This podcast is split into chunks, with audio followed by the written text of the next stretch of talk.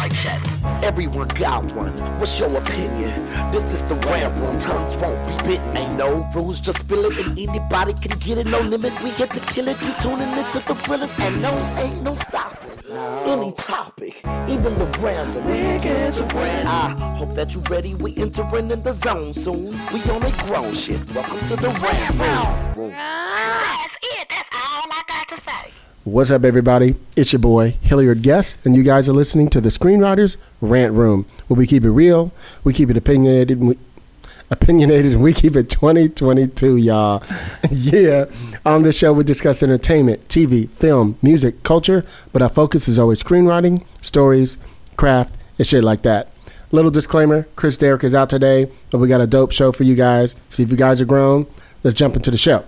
So today we got my big bro in the building. He's been on a at least once before, and Yeah, then I think I did you for the Writers Guild podcast. Uh-huh. That's right. Uh, writer, author, uh, producer. Uh, what else? Oh, um, uh, film critic, like Film- all kind of film shit. reviewer, yeah. Reviewer. LA Times, yeah. Yeah, yeah, yeah. Yeah. You do a bunch of stuff. Yeah. Mr. Hyphen it over there. Gary Goldstein. Hey, Hilliard. Indeed, ya? indeed. His new book, The Mother I Never Had, is out. Check that out. It'll be all in the show notes. I'll put all the links in there Yeah. and everything like that. Um, welcome to the show, Gary. Thank you. Thrilled to be here. You know, I was here five years ago. Was it that long with ago? you for my uh, to promote my stage play, The Mother Oh, I Never Had, which was on over at Theater 40 in Beverly Hills. And we talked about. So it was a play before it was a book. It was a, no, no, no. This no, that was that was a play. That, It's Mhm. totally separate. That was a stage play, uh, April, May, and June. Oh, Um, oh, yeah, okay, and okay. Uh, and yeah, this book, The Mother I Never Had, is my second book, my second novel that I've written in two, uh, over the course of a couple of years. Mm-hmm. Um, and uh, you know, it's just been a great experience. A really joyful ri- writing ride. You know, I've I've been writing scripts for for you know my whole career, a long time. Never wrote a novel. Uh, I'm a constant reader. As, even as a kid, I was always reading books. Right. Um, love to read, you know, particularly fiction. And but I never wrote a book myself. And I always felt like as a screenwriter, there's just so little time. You know, it, it takes so long to write a script and to do it right and to Right. rewrite, et cetera, that that the thought of, of tackling a book, it's just there was no time. And I also didn't want to start it and not finish it. Right. Um, and maybe there wasn't a f- idea I had for a book per se that sort of you know that sort of knocked me out. But at the end of uh, 2019, a few months before the pandemic, I was reading something on Twitter. Somebody I follow, a, write, a screenwriter, Mhm. and he said, if you um, if you're a screenwriter and you've always wanted to write a, a novel, but you feel like you don't have the time to do it, look at it this way: if you wrote started January 1st and wrote a page a day, Yeah. just a page a day, you'd have your first draft done by the end of a year. Mm. And I'm thinking, wow, okay, that's not such a no pun intended novel novel idea, but wow, you know, that makes so much. That just spoke to me. Right. So at the beginning of 2020, um, I started at the very beginning. I started writing my first book, which became the Last Birthday Party. Um, and uh, I just it was a great process. I learned a ton. Mhm. You know, I thought as somebody who's done, done a lot of journalism work, I kind of thought the prose writing would be relatively similar as even writing writing. I would assume the same thing. Yeah, uh, even as sure. writing narrative Yeah. in, a, in a film, you know, or Right. a script. Um, and it is in many respects, but but you know things like punctuation are different, and there's Right. just lots of like very subtle differences that I didn't know, and that's why you have an editor. Um, but anyway, I finished the book in about six months. I read Wow. it cover to cover. I was like, this is pretty good, Hmm. and it was. You're a great writer Thank anyway, so I'm not Well, surprised. thank you, but I, but Yeah. it was long, and I was like, well, I'm just going to start. I'm going to get it to an editor, and I Mhm. got it to a, a, professional book editor. Mhm. She read it. She uh, edited the whole thing for me. Uh, you know, I hired her to do it. She Mhm. re- edited the whole thing. Did a fantastic job. And then when it was really in, in much better shape, I started submitting it to agents and, and publishing houses. Okay. And ultimately found a, a publisher. And uh, it came out le- uh, August of 2021, last summer. Um, and it was a great process. Mhm. Um, and that book was, uh, it wasn't autobiographical in, in many ways, but the main character is the main character who is very different than me. What was How- that? What was that about? uh, that one uh, was called The Last Birthday Party, Mhm. and it was about a man who, uh, a, a writer living in L.A., living in Laurel Canyon, which is where we live, and um, Sounds so familiar. He's a little know. familiar, and, he, and he's also a film reviewer for the L.A. Times. Uh, but but you know maybe somebody who's more of a staffer than than, than I've been. Mhm. Um, and but he's also a screenwriter, and um, at, uh, he he turns fifty, and his wife throws him a party that he did not want. And they have a huge fight when the party's over. Mm. And the next morning he wakes up and she's left him. And in the course of 24 hours, three calamities befall this guy. and literally, his life is in the toilet 24 hours after he turns 50. Nice. And the whole book is about how, over the course of a year, he, he puts his life back together in, in, a, in, extra, in an extraordinary way that was completely unexpected. Okay. Um, and ends up getting back into his first career, which was a screenwriter. And he's somebody who many, many years before, when he was like in his late 20s, had a big script sale to a studio, sold a romantic comedy, uh, and uh, just never didn't get made, and he was never able to sell anything else, and he left it. And he unearthed as he's as he's has this time. Some, I won't give it away, but something happens in the book where he's he's a little um, uh, he's a little indisposed for about six weeks. Uh, he decides to pull out an old screenplay of his, and he reads it, and he goes, "I think this is pretty good. I'm going to rewrite it." And he rewrites it, and his life turns around in a big way. But it's about it's about love, it's about marriage, it's about relationships, it's about one of my favorite topics, which is what brings people together romantically and what splits those same people apart. Now, how do people go from uh, I love you, I want to spend the rest of my life with you, to I can't be in the same room with you. How, did- how does that happen? Yeah, that that's interesting. See, now, okay, I'm, let's get in real quick. now I'm really curious, knowing a little about your background, and we've known each other for a long Right. time. I'm curious of why. Like Why? why Why? are those the type of themes things you I'm write? interested. Yeah, Because um, I've seen so many people, as we all have, seen so Yeah. many people in my life, starting with my parents, who had a very, very difficult, very tempestuous marriage, and ultimately got divorced when I, uh, after they were married 29 years, almost 30 years. And so I grew up around that. And my parents would always. You know, they made a really uh, on the surface. They made an attractive couple. They seemed very. You Yeah, I remember your dad was really yeah, handsome Yeah, my yeah. dad was handsome. My mother was really beautiful. Mhm. They, they they made an attractive couple. They seemed very together, Mm-hmm. but they were just constantly battling with each other. I grew up in a house where people essentially threw plates at each other, you know, and and So much love over Yeah, there, So much love, yeah. But you know, my they they would always say that they did love each other, which is why it took them so long to get a divorce. Mm-hmm. And I'm like, okay, if you loved each other that much, what happened? Now, observing them, and Mm. they were both very good people. Just in, together, there were just there were lots of things that went down between Okay. them. But but uh, I was always like, if you loved each other enough, you'd figure out a way to make it work. Right. And to, to, my mother died many, many years ago, but my father, who lived, he died six years ago, but he lived for you know, 30 years after she, she died. You know, he would always blame their relationship on things, and I would say, Dad, if you love mom enough, uh, you would have found a way to make it work. All the Mm. things that stopped you, you would have found a way. No, no, no, you don't understand. no, I was there. I understand.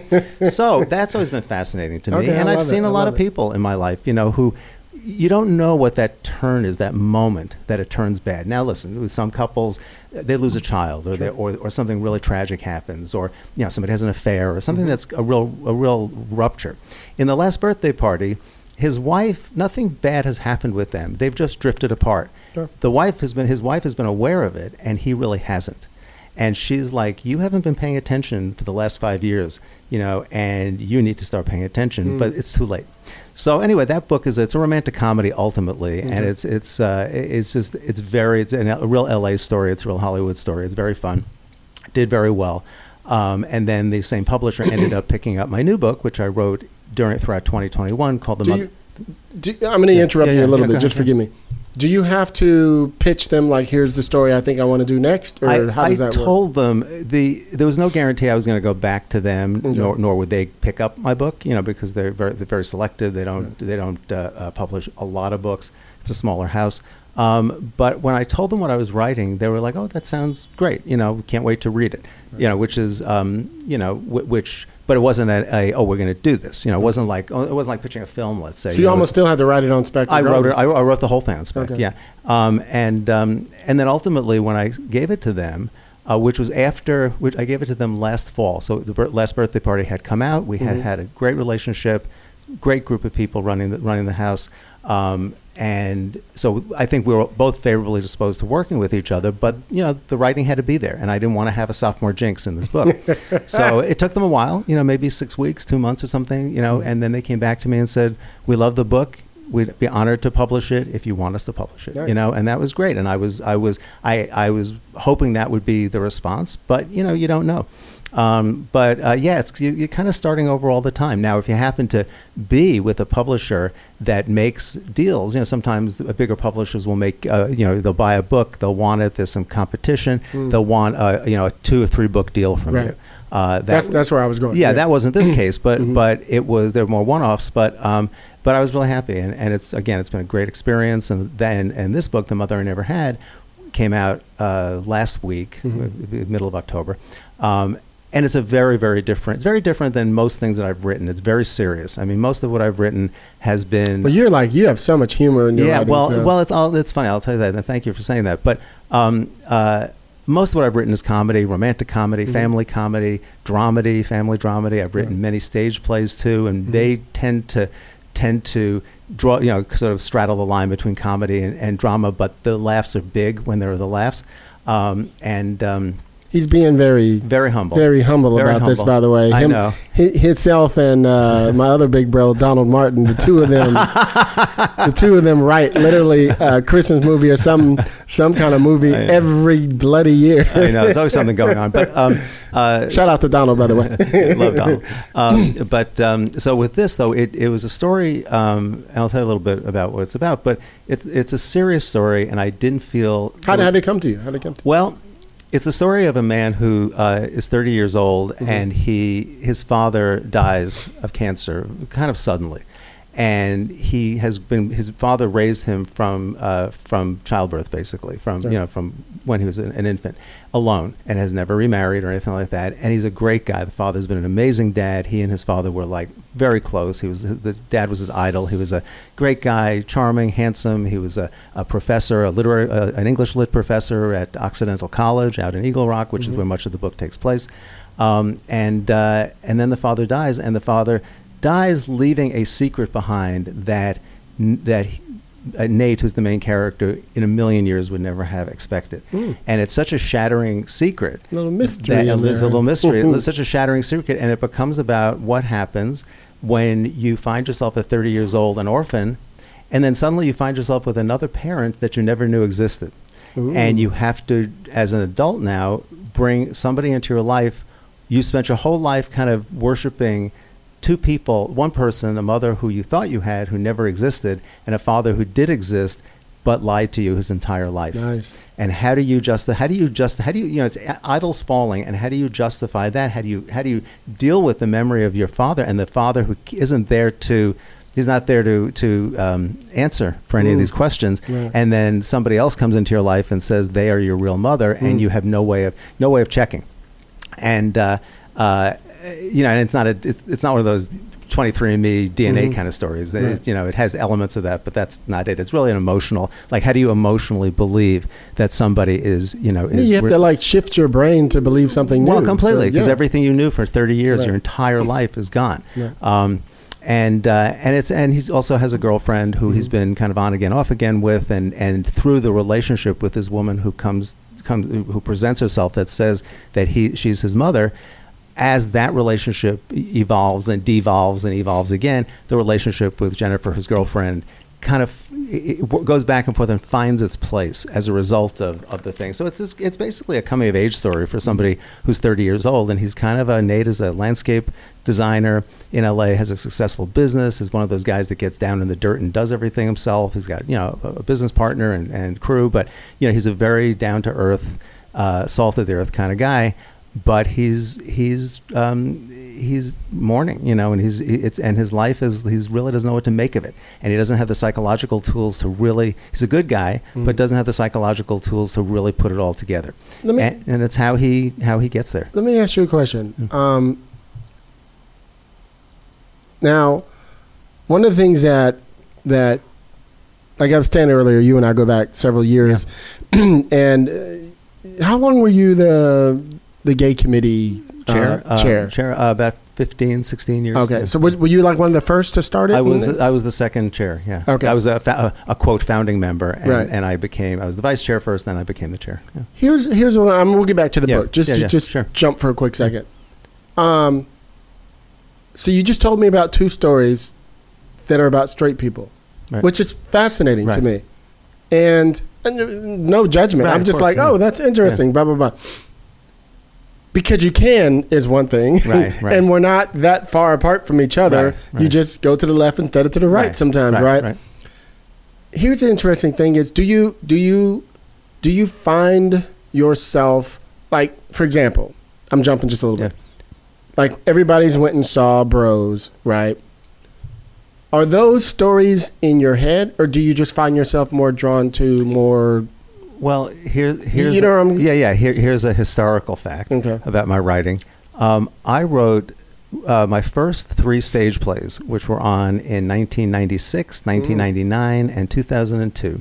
Were all three very gay, very much gay themed comedies. Okay. One was about um, it was sort of a coming out comedy Mhm. um, between a, a, a- son, his father, and the, the, the main character's boyfriend. Mhm. Um, the second one was two of those. The, the main character and the boyfriend return in the second play, and it's all about having a child. The concept of having a child. This is 1999, Okay. and how the father comes back, and how the father has to deal with the concept of his son and another man having a child. That's ahead of the game. Yes, that was 1999. Mhm. And the third uh, play, Three Grooms and a Bride, was about a, a gay couple and their straight best friends who plan a double wedding and the Ooh. craziness that ensues. Okay. And that was all very ahead of its time. Yeah. And even though when they were on, people, it almost felt like it was absolutely within its time.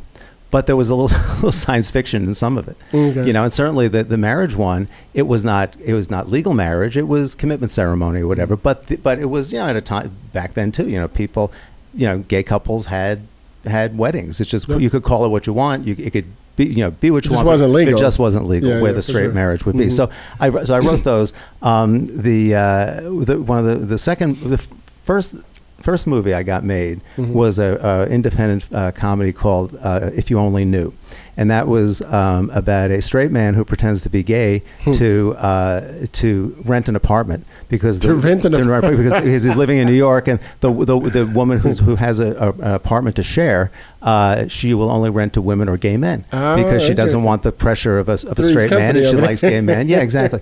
And so he pretends to be gay. He, he doesn't pretend. It, he, it kind of happens. Mhm. and it's sort of about of course the, the the real romantic relationship that that that that ends up happening Mhm. with him and this attractive um, you know straight woman Right. who he's rooming with but you know it's very much a you know a gay comedy um, But see, that still talks to your themes yeah oh, that yeah. I that I still hear. Yeah. No matter what the story is. Um, no, but I, I'm I'm appreciating all this. Yeah. This is all this is all great. Yeah, I'm just kind of like, oh, that's fascinating that you the last two books you went that way on it, but it doesn't go against the themes you're talking about. No, and, and at the know? same time, you know, I've written, um, I've written plenty of other, Sure. know, gay themed things, gay characters. But I think a lot of times you have to look at, particularly in the book world, Mhm. you have to look at not so much what'll sell, who your audience is, who wants to read something, and what I did. Like for example, with with um, the last birthday party. Well, uh, back to back up, I kind of think that like with anything, unless being gay is you know or, or trans or or any- anything is, is a is part of the story is cr- crucial to the story. Right. I'm maybe a little less inclined to go there because it opens up some doors that narratively um, it, it, it you don't you don't need to go there with it. You know, I'm trying to tell universal stories in, in a way. Um, however, like for example, with with um, uh, with the last birthday party, um, I gave um, Jeremy, the main character, a phenomenal 23 year old gay son who is the son everybody would want. Son Okay. I wish I wish would appear at my doorstep. you know, he's a fantastic. You hold know, on, hold on, hold on. Somebody just there he is. All right, come on in. Uh, you know, he's a great guy. Mm-hmm. Really, you know, just charming and attractive, and a little loopy, but just a great son. And the, and and part of the romance in the book is the son actually gets together with the with the nephew of one of the other main of, of the, the woman who ends up in a relationship with uh, with Jeremy with the main Okay. character and a lot of it is about that it's it's a little a little parallel relationship so that's why So there's some there- supporting there was, characters. Yeah, there. exactly. And I felt like I wanted, you know, you want the world in some re- ways to reflect your world. I mean, I try to write write books with, with diversity in them. Sure. I mean, you just try to do all that. And then with this book, with the mother I never had. Um, I do give um, uh, Nate, uh, the main character, a gay couple as neighbors, and they are the, they're the they're the people who I bet they're hilarious, dude. no, actually, they're not. well, they're, they're they're fun. You know, they're fun, but they're more more fun than he is. But um, but they turn into be very pivotal characters because Okay. they are in the end they are part of the reason that he's able to do what he needs to do to Right. The resolve resolve. right? the- yeah, they're like this this extra wheel, you know, that Mhm. helps him going. So you know, I think you just like everything. You know, you have to you have to figure out what works best for your story. And I could make characters anything. They, th- these two books, they could be any race, any religion, any you know, any sexuality, anything. It's just kind of like for your audience and for who's going to read it. Um, I don't know. I just it was just kind of the way I didn't question it. I just went with it. But I did want every I, I did want it to feel diverse in, in many ways. And I did want it to feel real, and especially both set in L.A.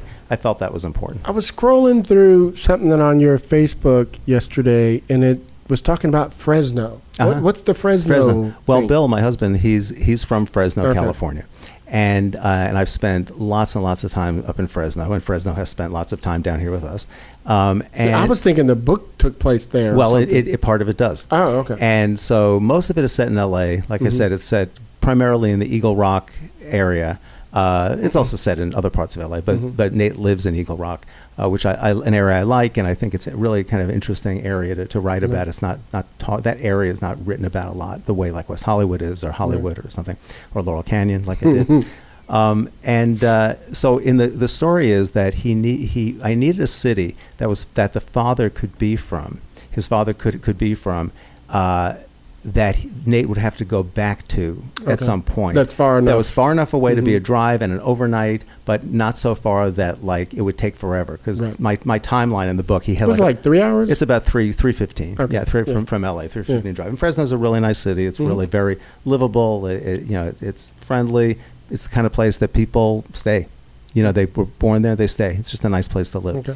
Um, and a booming. It's become very booming over time. Real estate's very valuable there now, and you know, it, it's a very nice city. Um, so, and in my books, which are you know, which are very kind of location centric, I Mhm. really I, I try to make the locations vivid and be and use real places and be very clear and descriptive. And so I, I was able to um, use Fresno for these couple of chapters that the, where, where, that take place there, you know, and make them really vivid because I had been there. Now you can do that with any city. You can go. Mhm. I can I could take a drive to, to San Diego and uh, or someplace or you know. Pismo Beach or where, wherever it is, and Yeah. just you know spend a couple of days there and learn about it. But it just it made sense to me, and and also, and it just seemed right. You know, for the people that that I was writing about it, it's it kind of seemed right. Um, and so Well, you also have the reference from the hubby. Yeah. Anytime you need it. Well, exactly. Hey, Bill, I got a question. I know it was kind of like well, How far is it from there? Exactly. Well, it was funny because like he- there's a, a, a very in Fresno there's a, a really nice little shopping area called Fig Garden Village, Mhm. and there was there's a Whole Foods there, and I, and I said to Bill, I said, well that that couldn't have been a Whole Foods forever because this book flashes back 30 years, Okay. and he goes, no, it was it was something else, but you have to be careful because. The, the that market did not become a Whole Foods. That market closed, and two doors down, the Whole Foods opened. So it was like little. So it expanded yeah, into it, it just little things like that. It was like a different. It was you can't. You. I couldn't say. Oh, it it's it, it, it turned into a Right. little things like that that Yeah. nobody would know. But if you're from a city, and I did this interview with the Fresno Bee re- recently, which is the Fresno Daily Paper. That was it. yeah, That yeah, was yeah, it, and uh, and we talked all about the locations, and I was like, I didn't want anybody to read it and say, oh, this guy's not from here. He doesn't Right. know it. You know. Yeah. So I wanted it, I wanted to be accurate. Yeah, I mean that's that's part of our job. Like um, I remember the very first script I wrote in 2000, 2001 was took place in England, in Mm. London, which I had never been to at Mm. the time. And but I remember it was one of the early versions because they've been ahead of us on having the cameras that can go through the streets Right, and so I was able to see Right. like what things But it was still before the internet. You know. Yeah, yeah, it mhm. wasn't. Uh, anyway, but I was able to use that Google, whatever the Uh-huh, hell the yeah. thing was, and really see like what the street was, and imagine, Mm-hmm. okay, if we are now in 2001, now looking back, you know, 30 years, 40 Mhm. years ago, whatever it was in the 60s, I was like, oh, okay, then it would look.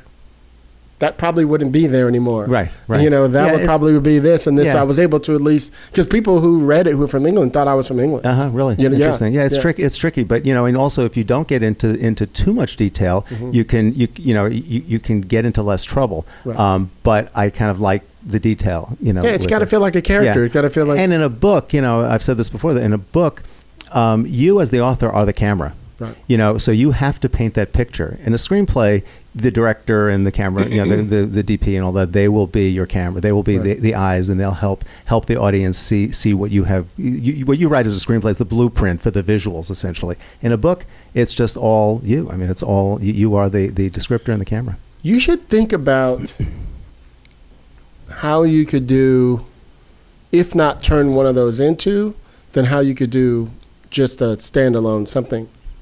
Knowing that you have that ability, especially with your humor, Mhm. there's just such a need for that particular Yeah. thing and where I'm about to go. So like we have a deal with um, Audible at Blue Monday, and so we have a slate of like 15, 16 projects we're doing just in Audible stuff, and we brought in a whole nother VP to handle all that. Right.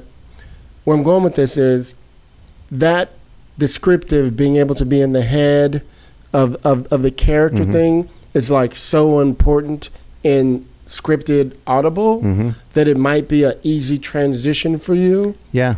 to consider like hmm, I should write something or you know uh, uh, uh, what do you call it um, when you take something and put it in something. Why am I forgetting that? Transpose, transfer. That too. Yeah. yeah. you know what Yeah. I mean? Well, it- it's, it's, a, it's a really good point, and, and it was funny because my first book got an audiobook deal. Okay. Last birthday party is it's on audiobook. Oh, it's on Audible. Yeah, it- it's on. Yeah, well, it's not. It's not. Audible isn't the publisher, but it's on. Well, you you buy it on on uh, uh, Amazon, and I guess it's on. Is Audible on Amazon? Mm-hmm. Yeah. Yeah, yeah. so that's how you buy it. Right. Um, and it was fascinating because I had never really listened to audiobooks, and and I and and they sent me three voices. Uh, three actor voice actors and said pick one. You know, my publisher and I. Mm-hmm. How much do they get a chance to read so you can make a decision? It's not like a little paragraph. is it? They read. I think each of them read the first chapter. okay, that's good. So it gives you the which gave me a to good, really. good chance. And it was funny because the very first voice was like, I don't need to listen to anybody else. This guy's great. Oh, okay, you know? yeah. And it wasn't the voice I had in my head. It's certainly not my voice, Yeah. but I was great. And what was so cool was that he articulated so well, much more than I would have. People have said, "Oh, did you do the? Did you voice the audio?" Yeah, I that was said, me. That I was said, me. "No way." I said, "I talk too fast. I talk too fast." Now this guy is like he enunciates, but in a way that you know you, you have you have one person playing all these characters, and you have to kind of differentiate it, Yeah. and yet not you know like become the character. You know, Right. He, he did They're not doing a woman's voice. Exactly, just- yeah. exactly. Not Yeah. putting on accents. You're just reading. I probably you know. listen just between you and I, and I've said this on my show before. I just started a new book yesterday. I think I counted 23 books this year alone. Wow. I'm an audible head. Do- like do I just listen. Do you listen like driving in the car? Driving in the Yeah, car, yeah. sometimes at the gym when I'm getting dressed, when I'm getting Yeah. ready for bed, Yeah. when It's I'm a- cooking. It's a great, just it's, a great way to experience books, and you know, like I've, I've honestly have on the first, my first book, have had a lot of friends, uh, Mm-hmm. generally men, who are like not readers, do not read books. They'll read magazines, they'll read the, the paper, they'll Yeah. read, you know, whatever, but they don't read books. And for me, I'm like, I don't get it, but okay. Are you going to make this one audible too? Hopefully, yeah, we have to we're uh, trying to make that deal Yeah. happen. Um, and uh, and my friends have been like, look, when it's, when it's an audio book, I'll buy it and listen to it. And I said, great, fine, whatever. just you in know, that, it's just cool, whatever. attention yeah, spans So just- now that it's on that it's been on audiobook for Yeah. a long time, my friends are like, you know, well, I I got the book, but I when I drive in my car, I like listening to my podcast, and it's kind of hard to wrench me away. And I'm going to get to it. I'm going to get to it. That's And, yeah, it's a very funny. You know, so you learn a lot about people. You know, when they're uh, you know. Here's what I book- always say. Like when I talk about my podcast, because a lot of times my podcasts, you know, are long, Yeah, yeah, like an hour, two hours long, and so I'm like, don't look at the fact that it's two hours. Play it when you feel it. Play Right. ten minutes here, ten minutes there. Well, that's there. the beauty of a You know what I mean? podcast. You Yeah. can just you can just turn it on, turn it off. I listen to things in pieces. I, Yes. I, I go walking or hiking every day, and I'm always listening to something. Boom. But it's not. I'm not going to finish a whole podcast, Right. and, and, and I don't want to. I want it's like a TV show. I want to I want it to come back, and I want to see another episode. Right. Um, but anyway, you know, so so uh, you know, your questions are great in terms of like you know how you make these decisions about about what you write and. And I think one of the things that I've, that I've enjoyed about my career is to be able to work in different disciplines. You know, so I've written. I started off writing uh, episodic TV, Mhm. and then I kind of expanded into writing screenplays, and then into stage plays, and uh, then I ended up writing, starting to write TV movies, which is like writing features, but it was you know it's it's it's the venue is a little different, um, and then kind of bran- uh, branched So out into it- writing books. In, in that world, it just depends on what network. Like if it's Hallmark or Yeah. if it's Li- Lifetime, if it's whatever. Well, they yeah. have their own little Well, mandate. they all right? have their, their mandates. They all have their structures, but essentially, you're writing a screenplay. It's no different, you know. And it's Right. funny because you know people, you know, there was a period, you know, back, you know, back when I started writing TV movies, which was like 2010, Mhm. you know, where I would be like, well, you know, writing a TV movie is not much different, no different really than writing a theatrical screenplay. You write a screenplay, and then yes, on TV they divide it into nine episodes, but that Right. doesn't change the structure of your of your story not at all. um, et cetera, and was always like, well, yeah, but people look at movies and TV very differently, and now they don't. And now the way the world has become is that, and the difficulties of getting things made, despite how much uh, uh, you know seeming opportunity or access or, or uh, uh, you know uh, uh, you know ground to cover there is um, in the in the streaming world. Uh, it's not easy, and I think people realize anytime you can you can write something that gets made in one form or another, and hopefully gets made well, you're ahead of the game. You know, and and that's where that's what I was telling you. I think offline is you know when I think of you, in all the you know 12, 13, 14 years I've known you, it seems like every year you have a movie out on Lifetime on or one of those channels, Yeah. Hallmark something. Yeah. You always have a movie out. Yeah, it seems I- like I've had a, a, you know. Mm-hmm. a, a very very fortunate run, but um, I, I, I ended up you know you, you write things and, and you can write a couple of things a year, and then sometimes it's even in the TV world movie world it takes a while for them to get on, so it may, you may skip a year, you lose a year. Um, I have a, a new Christmas movie that's um, uh, going to be Talk about talk about premiering November fifth. Uh, on Hallmark Channel called Life, Lights Camera Christmas, uh, which I love, and they did a fantastic job with it. I can't wait for everybody to see it. Um, and it's about a, uh, a, a company, a TV comp- movie company that that comes into it's a streaming company actually Mm-hmm. that comes into a town in Colorado to shoot a Christmas movie called My Favorite Santa, and and, and uh, a woman who works in, who lives in the town, grew up in the town. She runs a like a uh, recycled clothing store, and she's also like a fashion designer on the side, like a you know like as a hobby, and she's really good. And uh, you know, in in movie fashion, the costumer when the mo- before the movie movie within the movie begins, the the costumer ends up quitting. Mm. And they are in desperate need of a costume, and of oh. course, our our woman from the town is hired, you know, against every everything she knows to be true, ends up stuck being the, the costumer for this movie, and and everything goes wrong. Right, right, yeah, everything, everything, yeah. And eh, It's a little wrong in the beginning, then it starts going right, and she like Mm-hmm. finds her groove basically, mm. and she ends up in this kind of flirtation, this relationship with the lead actor, who is uh, his name is Brad Baxter, and he's the, he's the he is the king of Christmas movies, and he has been in 15 Christmas movies, and he's just like so full of himself, and Mm-hmm. he's just happy-go-lucky, and everybody loves him, and she's somebody who doesn't, she's not into Christmas movies, she doesn't really get them. Her mother, Mm-hmm. Perfect person. who she lives with, is like a total movie fan. Mm-hmm. She, the mother, rattles off all the mo- names of the movies that she's been in, he's been in, Brad has been in, and and Carrie, the you know her daughter is like. None of those ring a bell to me. And the mother says, "How can you live with me and not know who, any of these titles?" And she goes, "I don't know. They kind of all run together." Uh, but it's how she learns to love Christmas Mm-hmm. movies and Christmas again through this relationship with Brad and what happens. Um, and it's all kind of told in flashback from the premiere of the actual movie within Mm. the movie uh, and at a Q and A at it. Um, and it's uh, it's really fun. So uh, that was um, that was uh, that'll be at November fifth. Oh, that's it. Yeah, yeah, it's very cool. And Um, uh, That's really cool. So, did you find now? Here's the thing that I hear, and tell me if this is true or Yeah. not. This is just a rumor I've heard from other writers. Yeah. Is that if you can write a Christmas movie, that sucker will have legs, and they'll play it every year, and et cetera. Have you found that since you've had Mm-hmm. yeah, other yeah. Well, there are two, two things I will them? say. I'll answer your question, and I'll I'll give a piece of advice to, Sure, to our listeners. One is, um, yeah, the Christmas movies are perennials. Um, of course, you know this year alone, I think 100 something like 140 Christmas movies are being aired Are you between all the streamings. Well, Hallmark has 40 or 41 alone Wow. between their two channels. Okay. Uh, Lifetime has something in the 20s. Uh, um, Netflix has a bunch. Uh, Mm-hmm. Up TV has a, has a dozen or more. GAC, which is a, a newer network, uh, has you know a, a ton. And then you've got uh, Hulu has one, and, and, and BET has a bunch, Yep. and and it, it, Discovery Channel I think has one, or like you know they like it. You know the names of the channels don't mean anything anymore. Know, it's, just, it's, a, it's a vessel. Yeah. Um, so there, a lot of being uh, there's a lot of need for content. So uh, like on Hallmark, and I've written a few for Lifetime too. Um, they when they first air, they rerun a lot during the during Oh. the season during Christmas. Now Hallmark they begin airing their Christmas movies October tw- this weekend, October 21st. Mm-hmm. So you know, there's a lot of time to replay. My movie uh, is going to be on November Right. 5th. You know, right now it's scheduled for five air- airings in November. It'll probably be another five in, in December. Oh, you already know. Well, yeah, they, they, they, they usually schedule them. It's online. They schedule Okay. them like in advance. So it's like five, and then probably another five. Um, and then I, I have a couple of older Christmas movies I've written for them.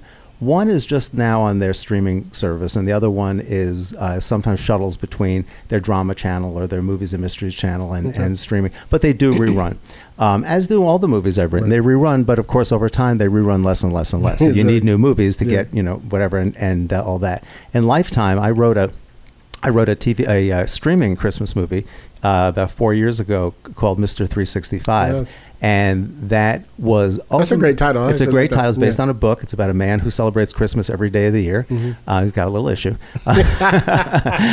which of course the great woman who comes into his life helps him deal with. Um, but uh, it was retitled Forever Christmas, and it ended up being picked up by Lifetime to be part of their. Uh, you know, the following year, maybe two years later, their cycle of new of new Christmas movies, new to them, um, and then it played a lot, and and you know, and still reruns, I think, on there. So yeah, it's great. Yeah. It's a great thing. Now, if you but if you do a film for a Christmas film for Netflix or, or Peacock or anything like that, you know, the, the residuals are very different. There really aren't what you'd call residuals in cable TV, Hallmark, Lifetime. There are significant residuals. So it's, it's just that the, the the structure is very different. Um, but Let me let me yeah. just ask you this then. so I was just telling, um, I was speaking to some writers at some film school the other day. They invited me to come talk to them, and I was talking about how there's so many writers. Like, let's just use you and Donald Martin just as yeah. an example. Guys that have been working for years, Mm-hmm. make a great living. You don't know who the fuck your names are, Right. right? Exactly. I'm there like- there like- are way more people like you Yeah.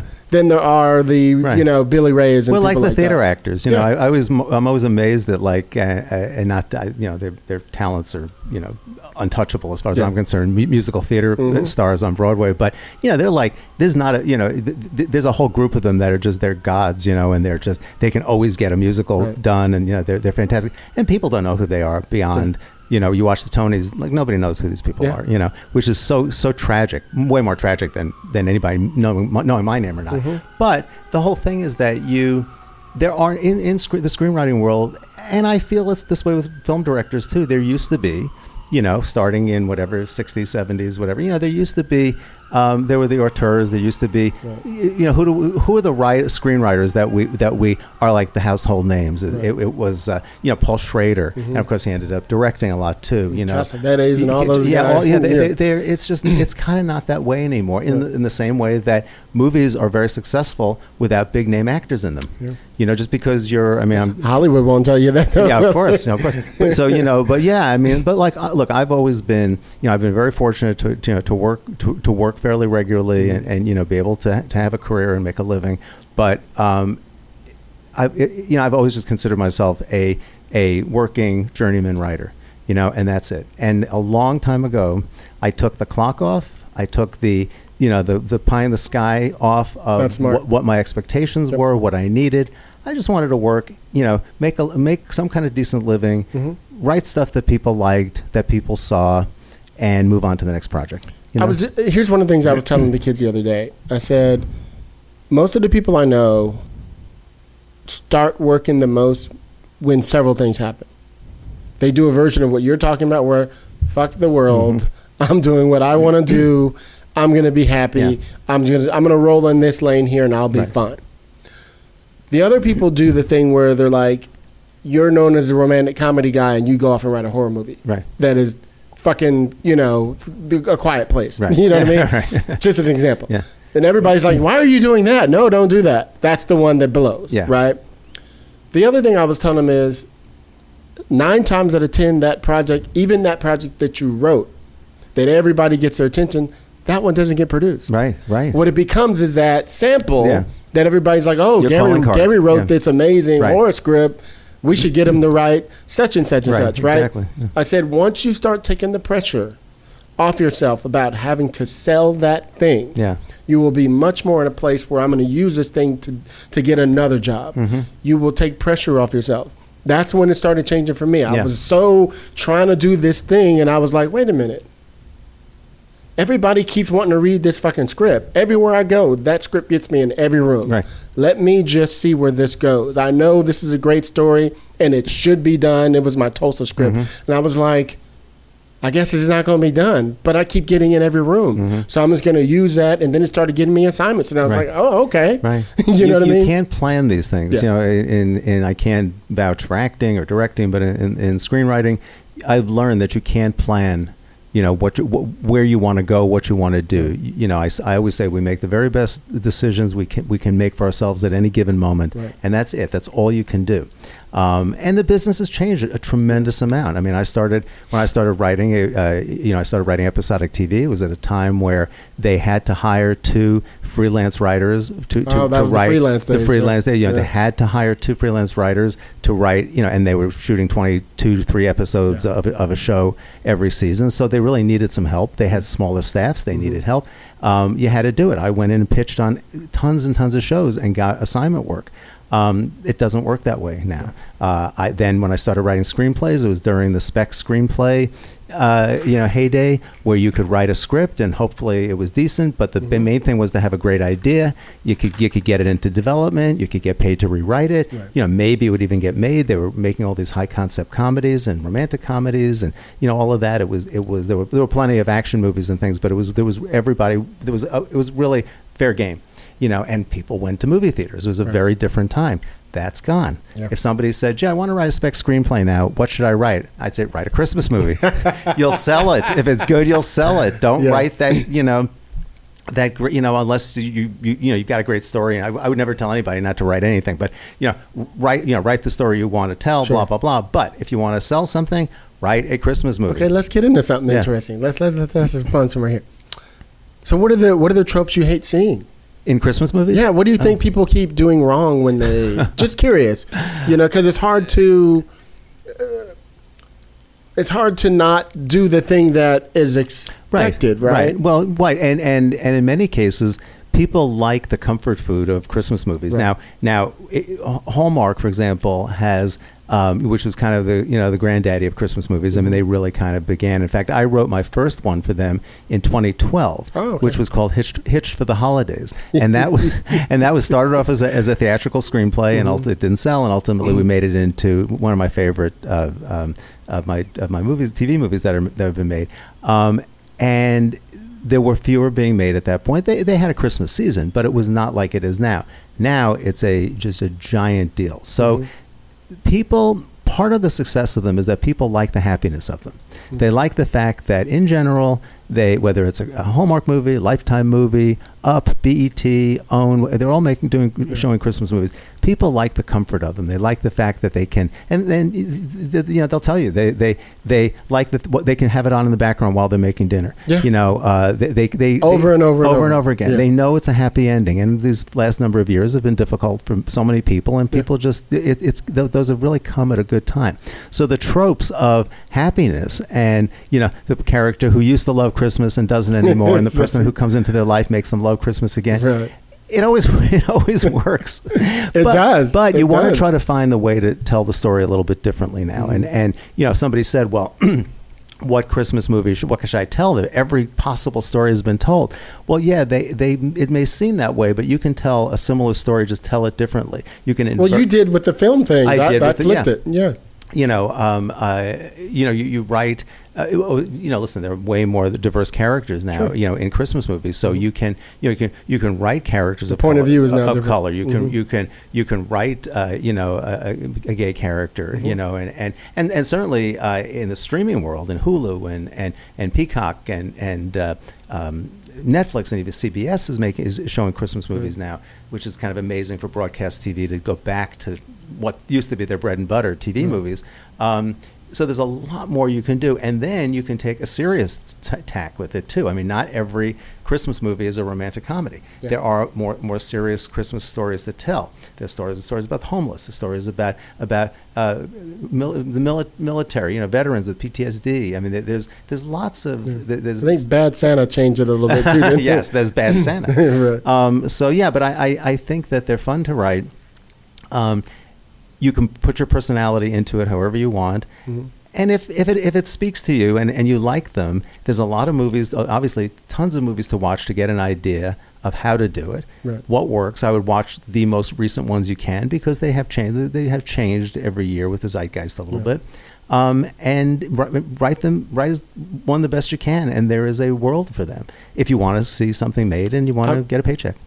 I have And enjoy several. yourself, too. We all have several favorite movies. My favorite movie of all time is West Side Story. Just Oh, okay. whole nother story. The, the original, yes, The original. Yeah, The, the new one's I the, like the new one. I like the new I- one. There was some shit they It did. was I was good. like, holy crap! Yeah. Go ahead, yeah, Steven. yeah. Um, my favorite Christmas movie is Love Actually. Love Actually, yeah. I yeah. could watch that thing Sure. all day long. And people don't think of that as a Christmas movie per se because it's it's such a big romantic comedy, but it is set But it around all Christmas. centers centered around- yeah, Christmas. it all it's comes back. Yeah. It's just so. I've seen it forty times. I'm not exaggerating. Still tears at the Yeah, I know, end. it's great. You know what I mean? Just some movies can bring that out Yeah, of you, and yeah, that's what great. you're saying. Yeah, yeah. They got to get to the heart. Yeah, it's all about the ca- look. It's all about characters ultimately, you know, and, Yeah. and and finding people we can relate to, care about. Mm-hmm. Uh, you have a short amount of time to really engage an audience. You know, these Right. movies are, are not you know they're they're in uh, you know they're essentially ninety minute movies, 85 Mm-hmm. minute movies. Um, yeah, and I've and, and yet writing these movies have always Christmas movies have always helped me write other non-holiday romantic comedies and things like that because I've written many of those and Right. and you know the, the basic dynamic and setup is kind of similar um, but it just gets keeps your head in it It's And just not around an event. it's like just that. not around an event like that Okay. although sometimes you know Hallmark does Yeah. I, I have to think if I've done any of them but but they do they'll do Valentine's Day Yeah. wedding movies like that kind of thing around Mhm. wedding time but yeah I mean it's uh, I've been very fortunate and very grateful for, for, for the TV movie work and I've had a very good time doing it I've met wonderful people um, and hopefully I've entertained somebody you know I mean what have, what line have you not done yet? Is there a genre? Is there a is there a story that you yes, I have. you I have have many, done? many stories I would like to tell, um, and I need I need somebody to let me tell the damn thing. Um, I have a, and this is just so out of my wheelhouse, but Mm-hmm. I love this story.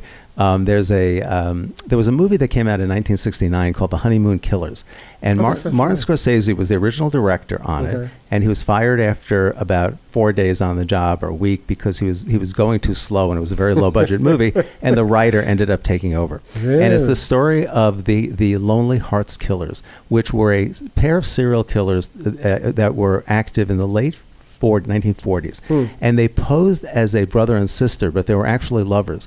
And they went on the they would and they and they bilked like lonely widows out of their money.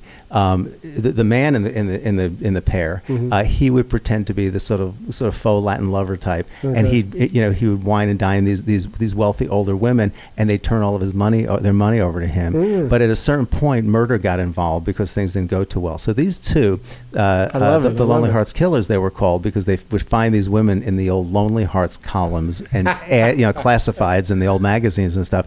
They were executed at Sing Sing back to back in in 1951, I think it was. It was the most like the most publicized and covered uh, criminal event that ever took place up until that time. Huh. And the irony was the the characters were she was a very very large woman and he was this kind of this sort of faux Latin lover kind Mhm. of type of guy. They made a very odd pair, but it's a fascinating story. I love it. And the movie that was made was really good. It's in black and white. It's just it's like really gripping. It's a little campy, but it's really gripping. Mhm. Um, but there's a, a fant- fantastic limited series to be made out of this Mm. this thing. It's very grim.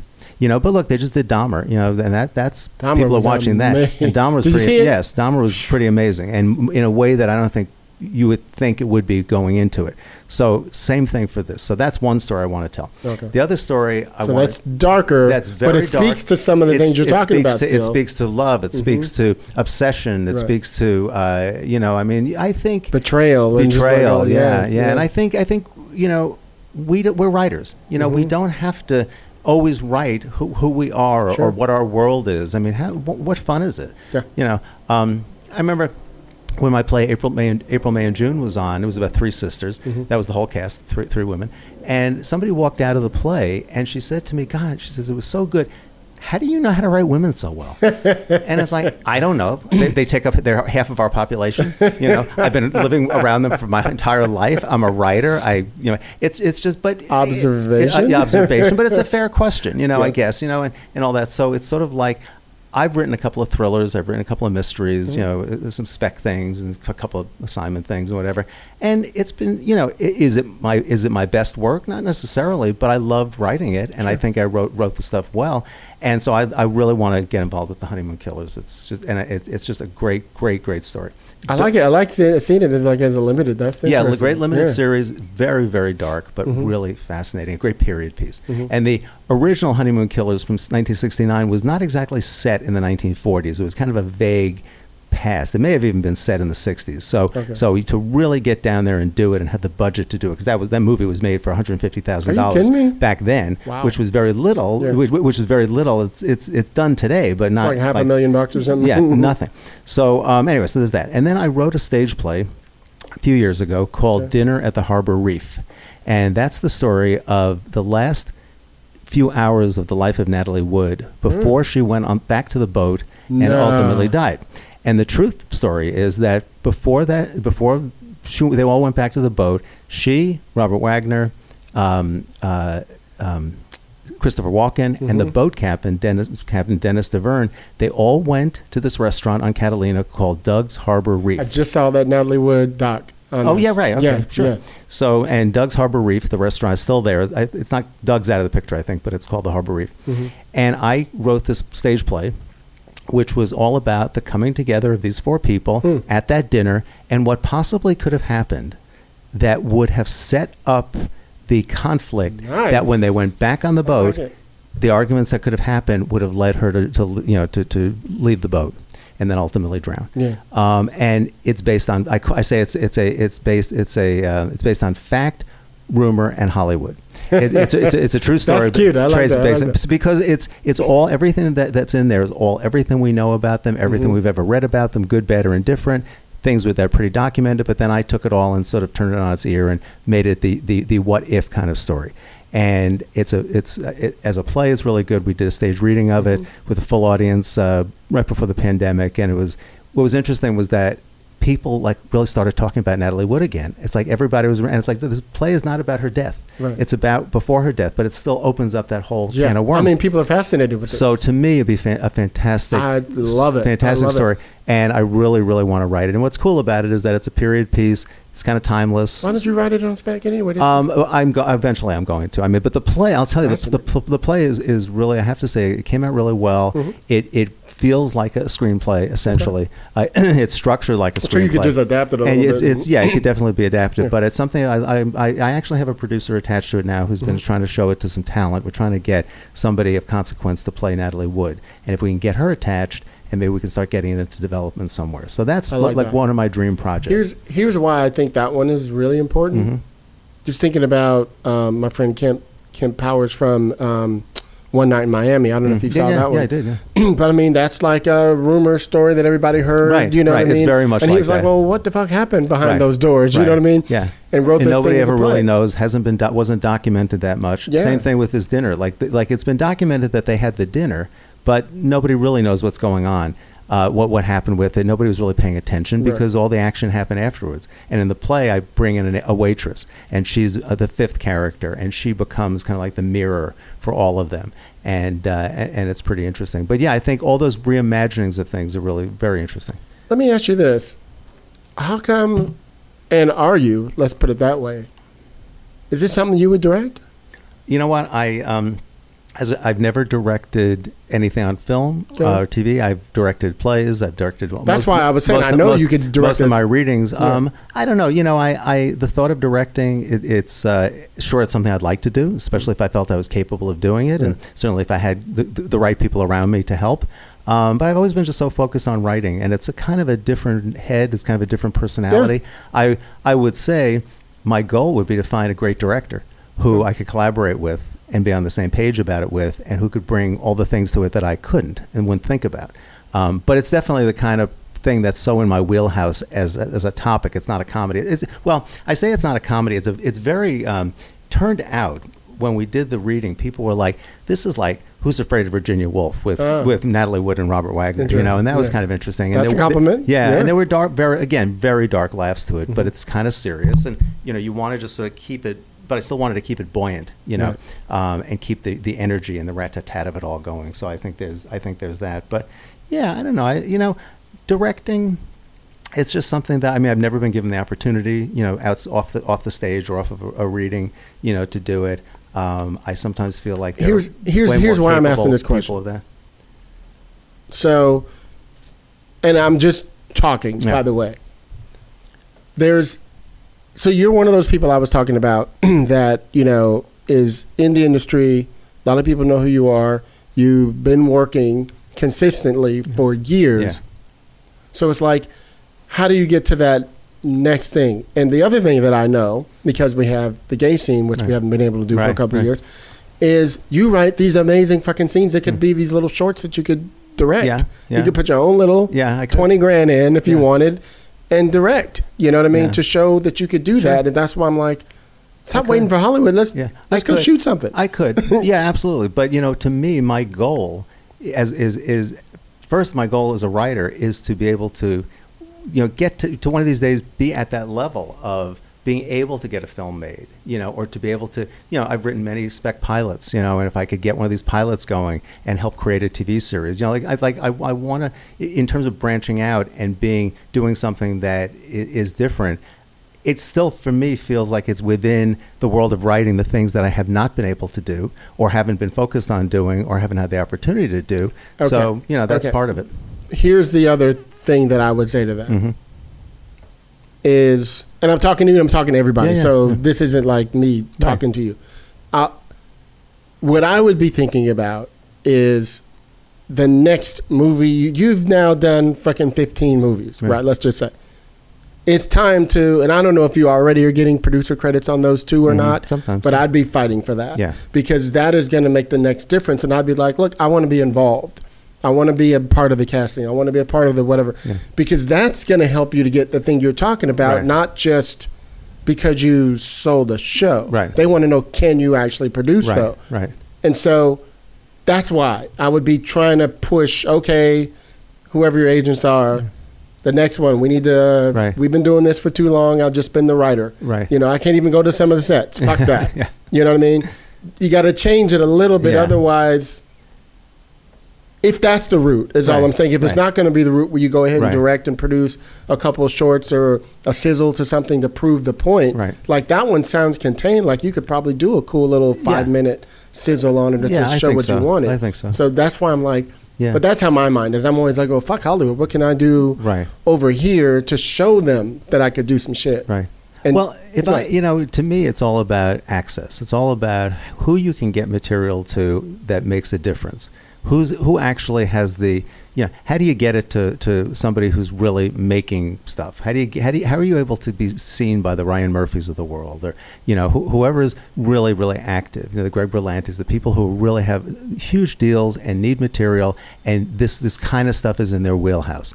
It's how do you get it to somebody there that really will pay attention, and that's always I'll that tell you is always this. difficult. As somebody who's in a position that I'm in now, Yeah. I'd rather watch it than to read it. Hmm. Which So is I'll very, keep it like very, that. Which is very sad for a writer. It- I'm just going to be honest. And you got to know that as somebody who has to read 30, 40 scripts a week, you think I want to keep reading 30, 40 Mm-hmm. Right. scripts a week? And then all of a sudden a, a cool sizzle comes in. I'm like, let me see that. Right. That's interesting. you know Yeah, what I mean? that's interesting. So that's why Yeah. I would say that. I'd be like, I'm not waiting for Hollywood. Mm. I'm going to put together 20, 30 grand. I'm going to go ahead and just put together a team. We're going to cast some people in this thing. You know, some people who have been in your plays Yeah. that probably could just play the Yeah, role. sure, yeah. You know what I Yeah, mean? So just as an example. yeah, yeah. It's You know? well, you know, all, you know, to that end, also, you talk about you know dream projects and things. Certainly, these two books, you know, really lend themselves to films. I've I've, I've written the screenplay of the last birthday party, and that was adapting. That was a pretty interesting exercise. Mm-hmm. Right. Um, uh, you know, the mother I never had is very cast the ball and very emotional, and you know, it's the kind of thing that that that seems to get made. Mm-hmm. Um, but it's about really the business and about how you kind of move this material forward in a meaningful way, Right. where people really pay attention. You know, and, and that's that's always to me to me that's the the difficulty. We were talking about nemes- nemesis, Mm-hmm. nemesi before your nemesis is, uh, you know, and, and to me in the business the nemesises are are just I wouldn't say the gatekeepers. That's not fair, but just like the the, the system. There, there are ma- so many writers writing and so many people trying to make things happen. I always say if I was the only writer writing, I'd work all the time. You know, but it's just there's so many people doing it. So how do you cut through that noise and how do you how do you show the people who are making the decisions that or, or, or just get them to pay attention to, to your but work? we're but we're in a place. So we're just having a conversation. yeah, right? We're in a place where Hollywood expects you. Like I, oh God, I get this questions asked three or four times a week from emerging writers, and they're like, "Well, I have a meeting with this producer next week at such and such a company, but I know they were they're expecting me to bring in the talent." The director, Right. but I'm like, why are companies expecting people to bring in? Yeah, well, they, they don't because they want they, who, who's attached. What's what's the package? I, I wrote the damn thing. I came up with it. Like, what's your job? You know, it's it's it's like Exactly. that. But when you but but for to be fair, when you look at how much material is out there and how do you get something, um, you know, more to the top of the pile, I understand it. So, but then here's the, the issue. Like for example, on my book, The Last Birthday Party, I had given it to uh, an actor who I know, Mm-hmm. and he's a good name actor, could absolutely be in a position to, to help move move it forward. Um, perfect for the part, exact age, and all of that. Respected actor. And uh, he read it. He goes, "I love this book. It's great." He said, "Well," um, he says, "as soon as there's a there's a, you know as soon as you can make a deal, let me know." And it's like, Yeah.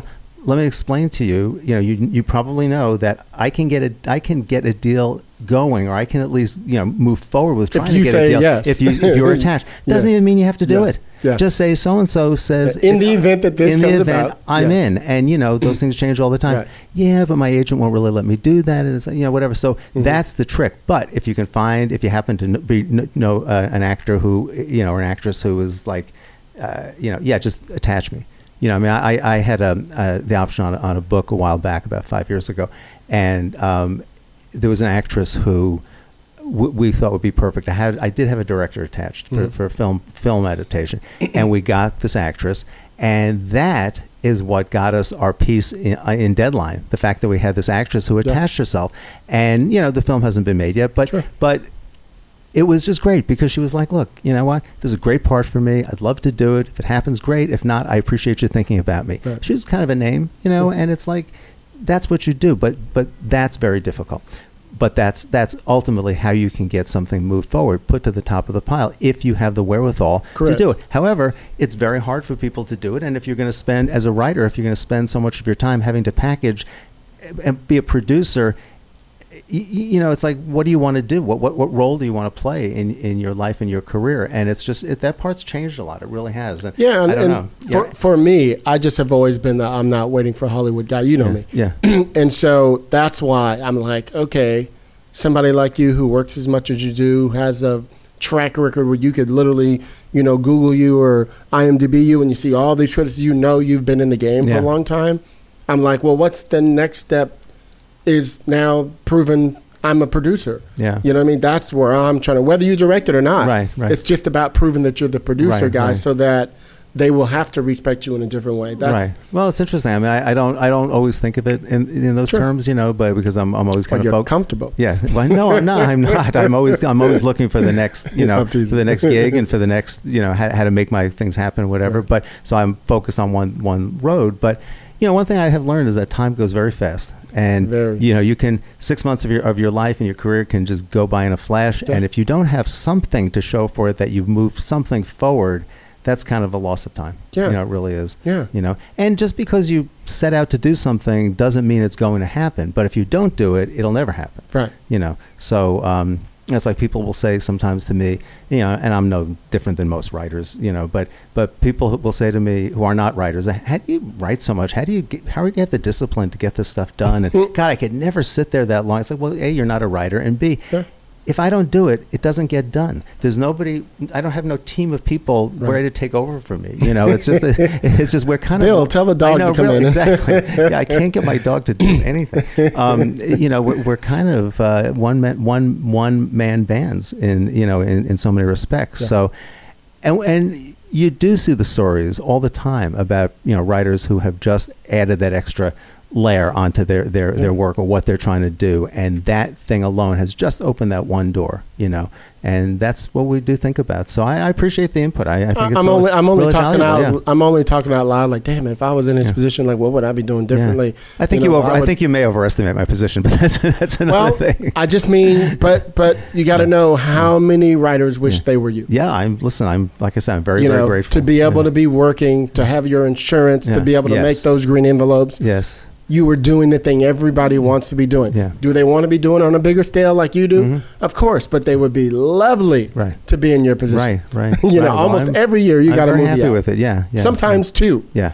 you know what I mean? So that to me is you are already living the dream. What drives you though, which is still a nemesis, is more. Right. Is more. Yeah. Right? You know what I mean? So Yeah. that's that's all I'm saying Yeah. is okay. Yeah. And- H- how to get those dream projects move forward is really what it is. Yeah. Yeah. Yeah. Yeah, How- like yeah. that's that's and that's what Donald is doing now is I'm not doing anything if I'm not a producer. Like he's like pushing himself in Mm-hmm. Yeah. that type of a way and I know you could do the same. Yeah. Just because it's not like you have one movie. Right. You're like 10 or 12 of those things. Yeah. So you can easily be like, okay, I think I deserve Well, uh, honestly, in terms of You produ- you know. know. producing credits, it really depends upon what where you are and what venue you're with and networks. And I think that that becomes like kind of a, a business decision. That like I, I I ended up getting producer credits, executive producer, producer credits when I I had the the rights to certain books and then Okay. made them like Mr. 365 Right. was a book. I had the I held the rights to it for about four years. I got the got got it set up.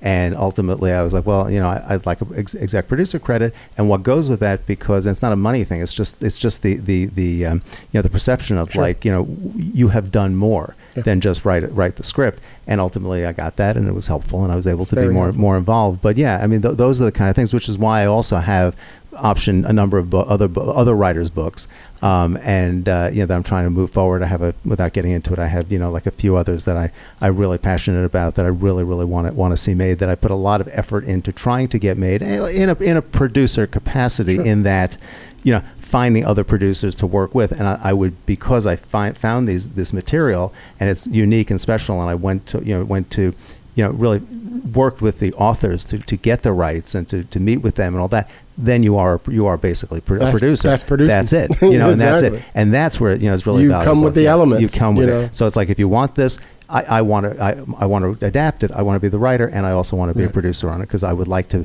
After all of this work, I'd like to be able to have a little more input. And I think my input is real, is valuable. Mm-hmm. Right. You know, that's the that's the thing. One thing I will say, and I'm sure you could say it for yourself, is that at a certain point in in in, in experience, you do have the goods that your your opinions are valuable. Yeah. You know, and all we have is opinions. You know, everybody's got an opinion, but but I think when you have enough experience, I kind of know of where I speak, just having been through it, not Sure. because I'm so great or brilliant, but just you've experienced it. Right. You know, and that that has to be valuable for something. And I will also say that when you are doing something for a long time, um, there's a great value to to what you have been through, and part of it is at psychological value. Right. You know how you can approach things and how you can you know sort of how you can keep your personality and, and your own issues away from the work much Right. more because you know when you're when you kind of start I know when I was starting out I was much more everything was so critical and every you know every meeting I had was like life and death and all of that. And then at a certain point you realize you know mo- most meetings you have nothing comes of it. Yep. you know so why don't I just go drink some nice water have, you know, sit in a nice sit in a nice chair look at a mm-hmm. nice view have a nice chat with oh, everybody's always very nice I just, mm-hmm. you know and just enjoy it and mm-hmm. walk out and then go on to something else. Yeah. and occasionally they do come back to you. Um, but that Yeah. took a lot of years of sort of How many times have you had a meeting with somebody years ago and then they hit you up years later and they're in a whole nother company? sometimes That has happened. Yes, and it's so and it, and what it shows is that you have to you know networking to to whatever extent you can is important. Keeping in touch with people, even sending them a, a congratulations email Yeah. or a note uh, when they've been promoted to another company because the world is very round and and and and I think that's really important. You know, it, it's it's very much about business is about you know what you can do yourself, but who you know, who you know is, is is a big part of it. Indeed. Yeah, for sure. Awesome. Good. Well, thank you, man. Thank good, you, Good to have you on here, buddy. Absolutely. It's Absolutely. been a minute since we teamed. I seen each know. I know. I was saying, we were saying in the beginning how you know pre- we haven't seen so many people since before the pandemic. Oh my and God. We would see each other like two or three times a week, I it know, seemed like before, crazy. Yeah, miss all our Writers Guild stuff, but we'll get back to it. I'm sure we will. 2023. Yeah. Let's and I'm, thr- I'm thrilled for all your success. Thank too. you, man. It's Thank always you. great. You're just such an inspiration. So everybody go on Amazon.com and get Or your local bookstore. or the oh okay or local bookstore. Uh, the mother I never had. Um, new hot release. Um, let's see what does it say? The all new contemporary literature and fiction book. Yes, it came out today. It was it was number Number four. The the Kindle was number four, and the Mhm. paperback was number six. Number in six. all Amazon's new releases in, under contemporary literature and fiction, which That's was kind of awesome. And I'm telling you guys, the dude can ride his butt off. Yeah. So one of my favorite writers. Uh-huh. So Thank you, it's, it's awesome. You're the best. I know, really. you are. Where can people follow you and uh, sell the book wherever you're? Oh sure, you yeah. Um, uh, uh, I'm on uh, Twitter and Instagram at it's at Gary Goldstein LA. Um, you can find me on Facebook. I have a personal page and an author page, uh, and I have a website GaryGoldsteinLA.com where you can find out way more than you'd ever want to know about me. uh, and I appreciate the support, and uh, hope you'll read the Last Birthday Party, watch. Uh, Lights, Camera, Christmas, and they even dig up my last book. Uh, uh, dig up my last book, The Last Birthday Party. Buy the new book, uh, The Mother I Never Had, and check out um, uh, Lights, Camera, Christmas. That's what's up. That's a lot. Awesome. Okay. And I'm your host, Hilliard Guess. You guys can find me on Twitter. I would say Twitter like I'm cool, by the way. I'm also on Instagram, Facebook, everything Hilliard Guess. Very simple. Um, please follow the show. Um, go on iTunes, Stitcher, Apple Podcasts, Spotify, whatever you guys listen to, Anchor. We're everywhere all over the world. Um, please go on and give us a five star review. We need that for the metrics. It's important. um, big shout out to everybody around the world who's been sending us lights, emails, and going on our screenwritersrr.com, buying t shirts and stuff. That's been really cool. Um, let me see. So many things going on. So many things going on.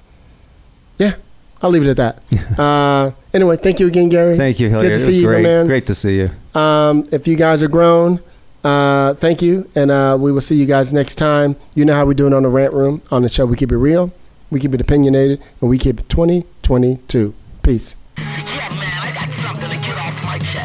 Everyone got one. What's your opinion? This is the rant room. Tongues won't be bitten. Ain't no rules, just spill it, and anybody can get it. No limit. We here to kill it. You tuning into the thrillers, and no, ain't no stopping any topic, even the random. Niggas. I hope that you ready. We entering in the zone soon. We on a grown shit. Welcome to the rant room. That's it. That's all I got to say.